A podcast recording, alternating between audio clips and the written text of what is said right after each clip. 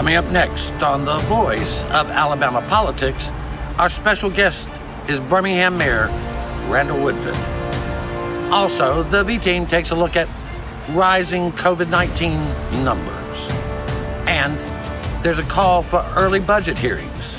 Senator Del Marsh breaks it down. Uh uh That won't work. No? Why not? Because, you see, you gotta raise the axle above the cannon forcemery when you put it in the ceilery. You just can't take a finger and lifts up the wheel when the bang comes on and fall celery. Put a little subwoofers in it. Otherwise, what have you got? Well, it's always worked before. Makes sense to me. Doesn't it to you? All this and much, much more coming up next on The V.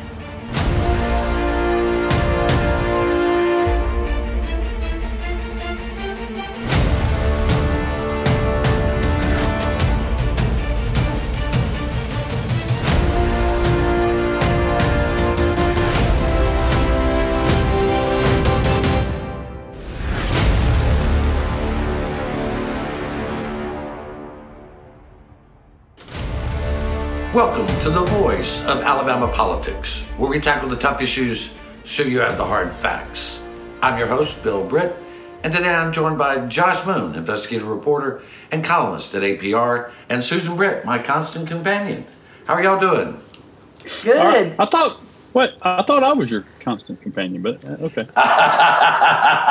Y'all are on the phone enough to, to warrant that. For, that's for sure.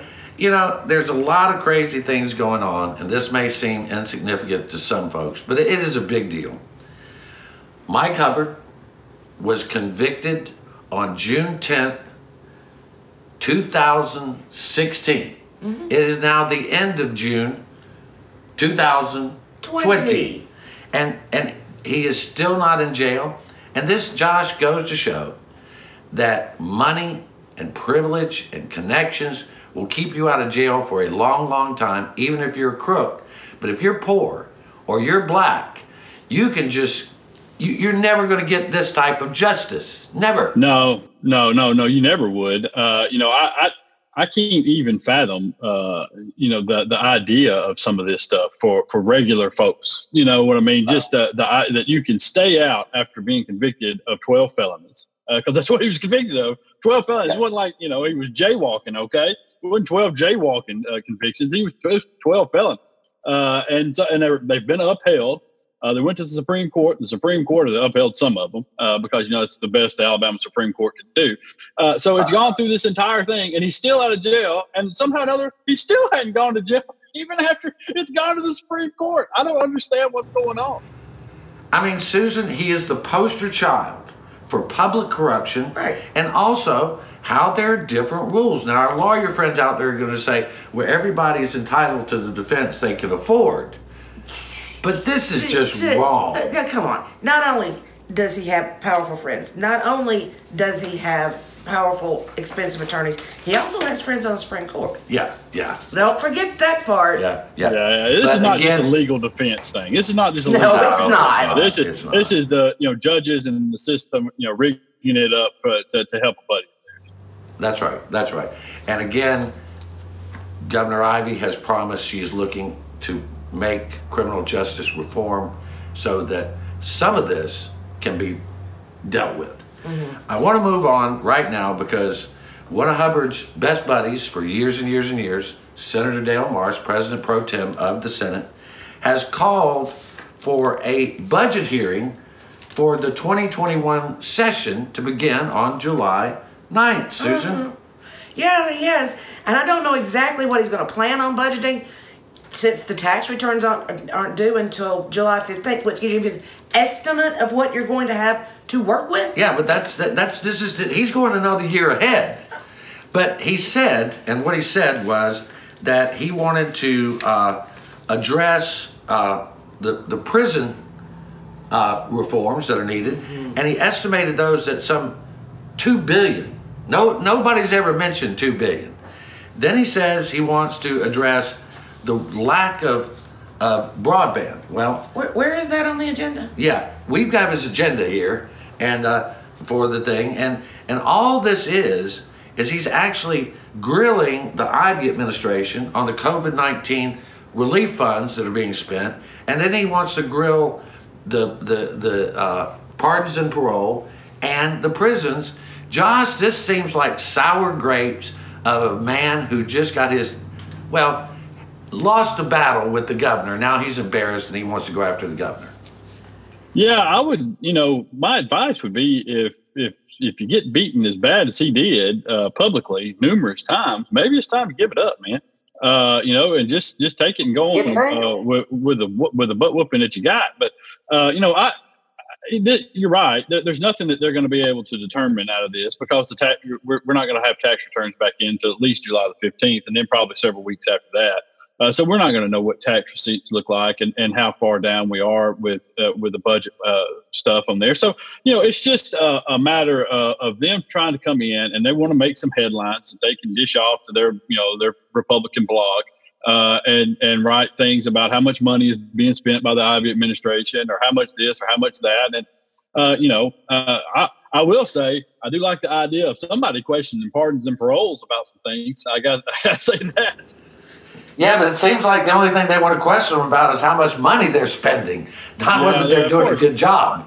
Yeah, of course. Of course, it's not about the, the things they're doing bad. They want to question about you know some of the some of the things that they've actually done right. But uh, it's yeah. uh, it, it, it just is uh, it's marsh and, and, sour grapes, and this is the way politics is played. You know, forget all the thousands of damn problems that we have. This is what we're going to mess with.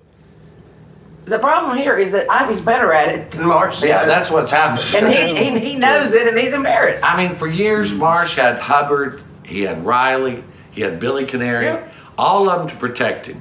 And I mean, it, you know, a 13 year old could beat Rebekah Mason and Robert Bentley at checkers. So, I mean, him him him besting them was easy. he this is not. he just doesn't realize he's the last player on the baseball field. Nobody else is coming out there. Yeah. He's just standing there whistling in the wind. Well, there you go. And speaking of broadband, though, uh, he wanted to talk about broadband, but Governor Ivey stole that thunder too when she allocated 300 million for broadband, Yep. uh, and just took that that that conversation away from him.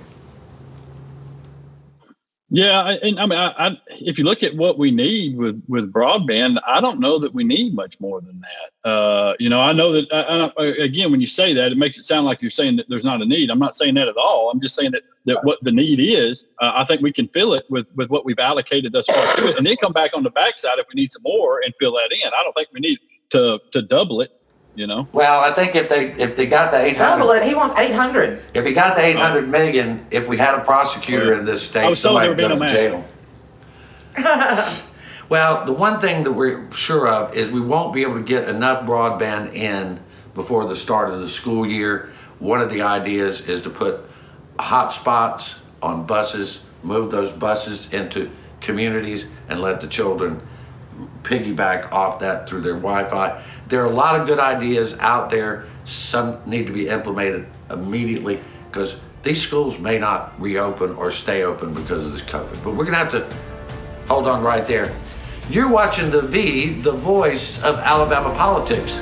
Our special guest coming up next, Mayor Randall Woodfin of Birmingham.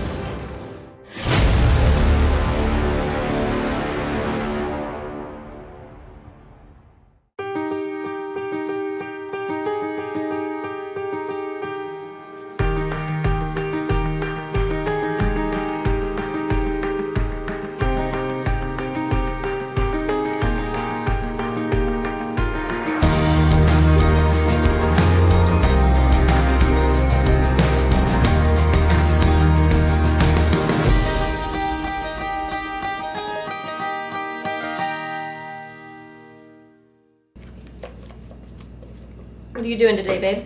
I thought I'd head down to the lake with the guys, do a little fishing. Of course, none of us will be wearing our seatbelts. I'll lose control of the truck, wrap it around a tree, and kill us all.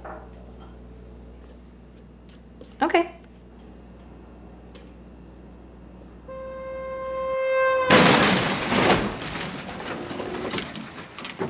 Drive safe, Alabama. A message from your Alabama Department of Transportation. I'm John Merrill. As your Secretary of State, my goal is to ensure that each and every eligible U.S. citizen that's a resident of Alabama is registered to vote and has a photo ID. If you're concerned about going to the polls on July the 14th, we want to encourage you to download an absentee ballot application at alabamavotes.gov or contact your local circuit clerk. Make sure you enclose a copy of your photo ID when you submit your application. We may not see you in person, but through absentee, we'll see you at the polls.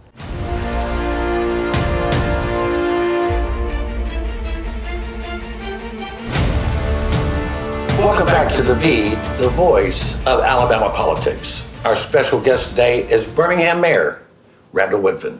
Mr. Mayor, welcome. And thank you for having me. Happy to be on. You are have been doing a stellar job in Alabama's biggest city. Uh, Birmingham has been a symbol of racial oppression. It has also been a city of hope that saw the civil rights movement take a firm grip in our state and our nation.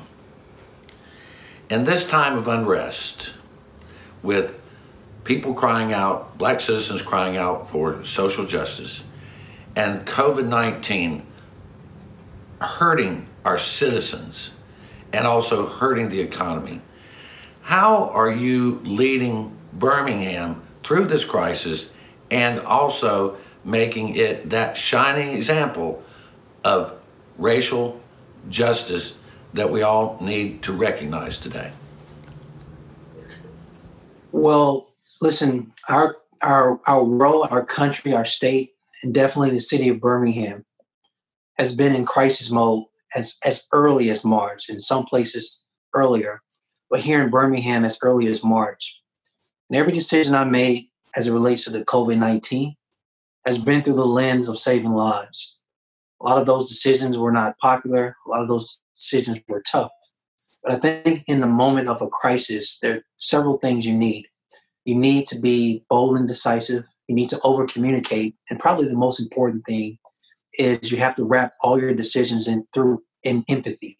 And I think when you have a COVID 19 crisis on your hand and people can die, are dying, then the decisions you make, it's really important that it's through the lens of will it save a life? Is it going to save lives? And so that has been the balance of that. You fast forward and you realize that the COVID 19 crisis has created an economic crisis.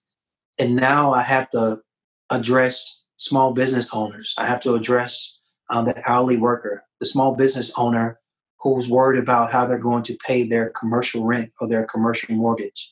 Have to worry about the small business, the, the hourly worker who's been laid off and how are they going to pay their utility bill or keep food on the table. Again, that requires um, looking through the lens now of livelihoods. How do you protect livelihoods? But also, every decision you make has to be wrapped through empathy as well. And then you move to the civil unrest, where, like you, like many Americans, we watched an unarmed black man have his life snuffed from him by an officer putting the weight of his body um, through his knee on his neck. And we watched for that eight minutes and 40 plus seconds. I think the outrage you see now, I think the, the outcry you see and the hurt and the pain and the frustration and the, the anger is based on not just George Floyd being killed, not just how he was killed, um, but it represent a bigger picture of systemic racism in our country that's not isolated only to police brutality and wanting police reform. Is wanting to break down all those barriers. And so in my position as mayor again the number one thing i need is empathy and understanding what people are crying out for and how to respond to that empathy is something that we all need to understand, and empathy transcends race or gender. It should be something that we, we find in our hearts every day. But we find ourselves so divided today as I would have never imagined. Uh, the Confederate monument at Linn Park was brought down. That has caused a lot of hard feelings on some people's parts. And I have struggled, as many people like me have struggled, to try to get people to understand that these Confederate monuments are offensive. They are a declaration of our racist past, but some people still see them as heritage. How do you, as the leader of Birmingham and really a leader to the state, explain to folks that these monuments are hurtful to folks? There's, it goes back to your empathy thing, but how do you explain that to folks? Well, uh, there are many ways to explain it. On the first basic way I like to explain it is set aside the monument first, and then and and go into the context of where the monument is located. So the monument is located in a city park.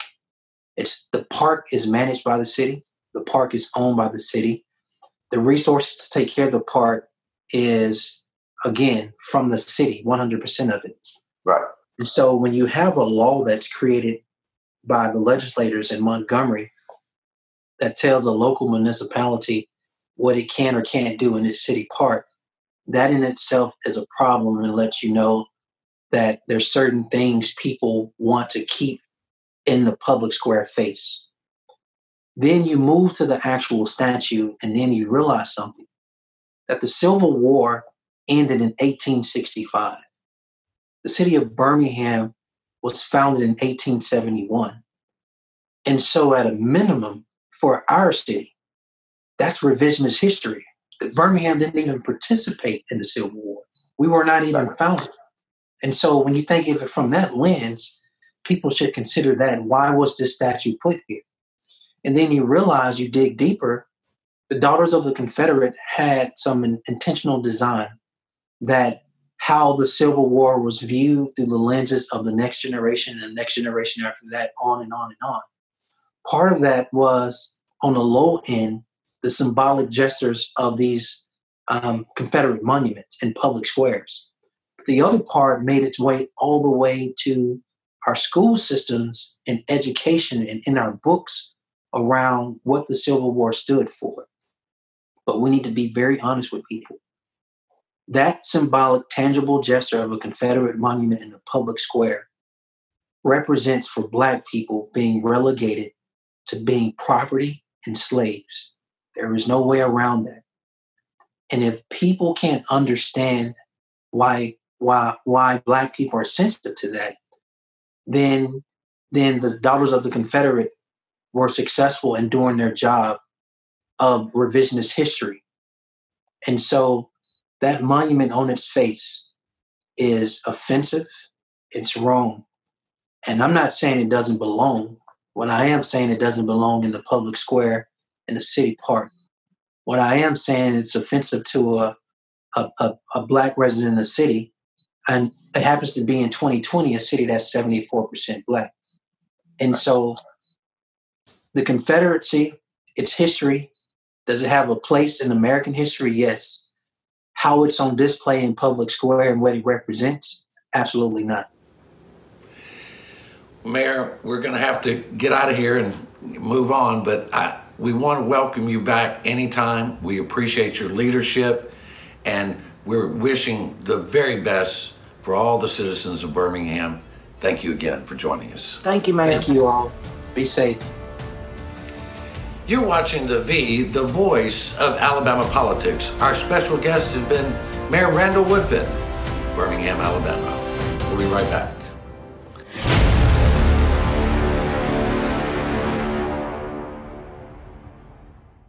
The Port of Mobile is a crucial commerce center for the entire state of Alabama activities with our shippers generated over $490 million in tax revenue for the state. We've generated 135,000 jobs by having a competitive seaport within cost-effective reach. Thanks to the state's leadership, Alabama's only seaport is being modernized to ensure that we are continually competing on a global scale. For more information, contact the Alabama State Port Authority at asdd.com. I'm John Merrill. As your Secretary of State, my goal is to ensure that each and every eligible U.S. citizen that's a resident of Alabama is registered to vote and has a photo ID. If you're concerned about going to the polls on July the 14th, we want to encourage you to download an absentee ballot application at alabamavotes.gov or contact your local circuit clerk. Make sure you enclose a copy of your photo ID when you submit your application. We may not see you in person, but through absentee, we'll see you at the polls.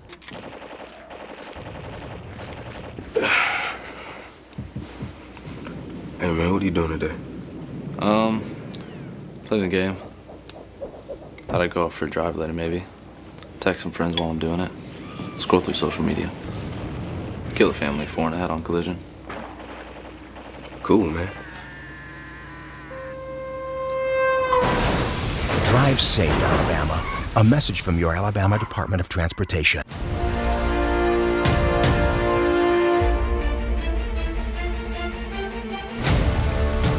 Welcome back to The V, the voice of Alabama politics.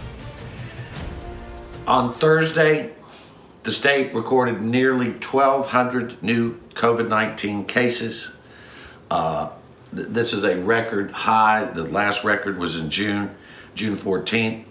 Uh, we're, we're our averages, our, our week, our seven day averages right now, seven to 14 day rolling averages, Susan, is 734 cases. We are going in the wrong direction. And this is because people are not following the social distancing rules. Well, there aren't any rules, but the, the, the advice, the advice, they're mm-hmm. just not doing it.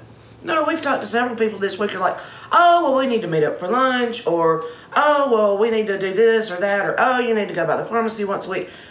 Are you out of your mind, people?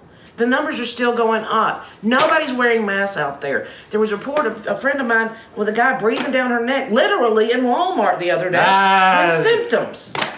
But Big box store. Jesus. it's not normal, people. It's not over. It's Well, getting no. worse. Yeah, you know, I heard I mean- uh, I heard a, a really good uh, analogy yesterday uh, on, on our podcast from from a doctor that said, uh, you know, if you were told today that there was a treatment for COVID nineteen that would reduce your chances of, of getting it by thirty percent, and that there were no side effects, it wasn't invasive at all, all and, and best of all, it was low, you would take it and be happy about that. Well, that's a mask. Yeah. You know. Yeah, that's a mask. There you go. Well, uh, and Dr. Harris, the public health officer, has been warning people for months wear a mask. And, you know, one of the scary things that we found out, Josh and Susan, is that public health officials across the country are getting threats daily for just telling people Serious threats. serious threats. And while Dr. Harris sort of shrugged it off, he says, well, we all get bad emails when we're out there. We all expect them. But, you know, for we get them too because people do not want to believe this virus exists, much less that it has killed over 200 Alabamians this month. Those folks know it's real. Yeah, their And families, their families know know it's real. this month, Josh, I I don't know if we've covered this before, we talked about it before. If terrorists came to Alabama and killed 800 to 1,000 people and injured some 30,000 people, everybody would be pulling together. But right now, we're just pulling apart.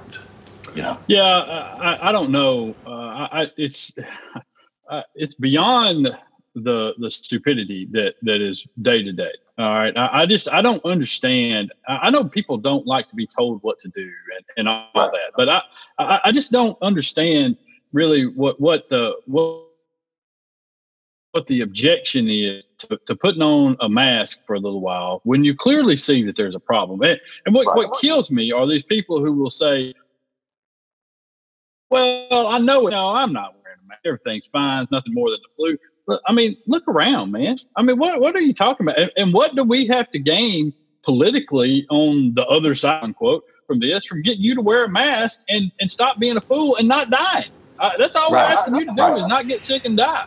I mean, folks, it's bad enough that New Jersey and New York will not allow Alabama within their state borders. Any Alabamian cannot go to New York or New Jersey. We got to get quarantined. We got to get quarantined for 14 days. That's at least somebody's thinking. That's pretty bad.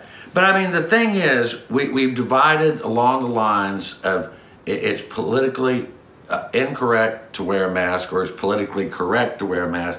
If you wear a mask, you must be a liberal. If you don't wear a mask, you're uh, a conservative. What is it when you're dead?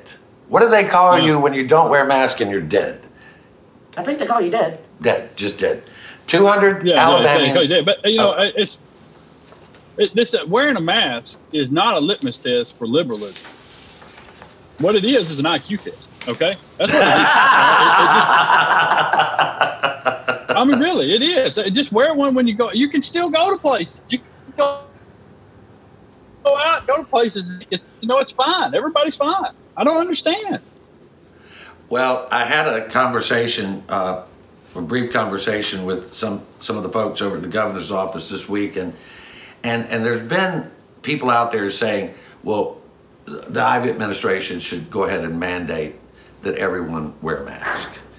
And you know, if you start thinking about it, and that that's been that's been presented to the governor's office, has been talked about, but if you think about how hostile people are towards wearing masks, following the rules, I think it would be I think it would be dangerous for her to mandate that people wear masks because we've seen shootings at Walmarts, we've seen fights break out over masks. Even though it would save lives for people to wear them, I just don't see how politically she makes that call. And I'm telling you, there are people Well, out there that go, well, they could just find me. I don't care. Well, that's the other Well, problem. I- You you can't. know- how you going to enforce it? I, I agree just a little bit, and, and here's why I think that it might it might be better is because I think it gives the people who run businesses cover to say, you know, that you do have people who are legitimately concerned about the feelings of their customers and and and and worried about the danger that might come with it. But I think it gives them cover to say, listen, we don't have a choice. The governor says we got to mandate a mask, or you can't come in. Well, that's a good point. That's a good point. But I think the blowback from the Republican base would be tremendous. I mean, we we had people So? that wanted that. Well, she is a Republican. She she's still gonna. I mean, wh- whether she runs for office in the near future or not, she's still a Republican. You vote for her if they're dead. well, I'm not even going to go there. Uh, well, but we can send checks to people who are dead because we're so competent. That we got that going for us. We got about 30 seconds, Susan. I, I, and I want to kind of make this a little serious, but it's kind of so silly at this point.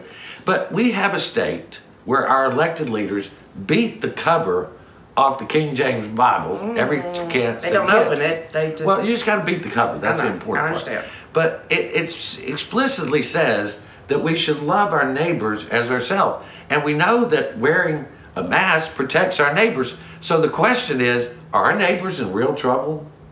Yep. Maybe that's it. We're gonna have to leave it right there. You've been watching the V, the voice of Alabama politics. You watch us because we watch them.